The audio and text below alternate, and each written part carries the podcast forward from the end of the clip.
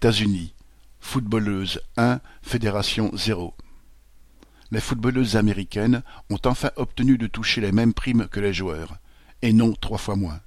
Pourtant, l'équipe masculine n'a jamais dépassé les quarts de finale d'un mondial, alors que l'équipe féminine a tout gagné, notamment quatre Coupes du Monde, dont la dernière en 2019, et quatre titres olympiques. Depuis des années, les joueuses, emmenées par leur vedette Megan Rapinoe, bataillaient contre leur fédération qui vient enfin de céder.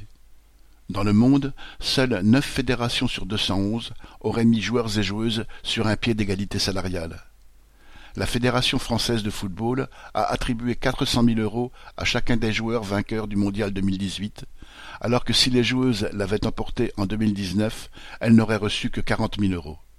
Dans les clubs, l'écart est encore plus criant, avec un salaire moyen de 73 000 euros mensuels pour un joueur de Ligue 1 et de 2 500 euros pour une joueuse professionnelle.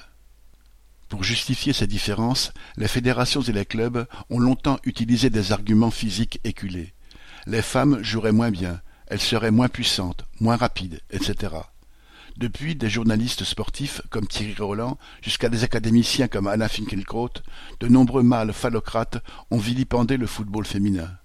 Aujourd'hui, les instances prétextent plutôt qu'il ne produit pas les mêmes recettes, droits télé, sponsors, que le football masculin. Autrement dit, ces responsables justifient leur sexisme par celui de la société. En réalité, ils ont longtemps été responsables de la faiblesse des recettes. Pendant un demi-siècle, de la fin de la Première Guerre mondiale à la fin des années 1960, les instances de ce sport ont tout simplement interdit le football féminin. Et aujourd'hui, quand les matchs sont diffusés, le public est au rendez-vous.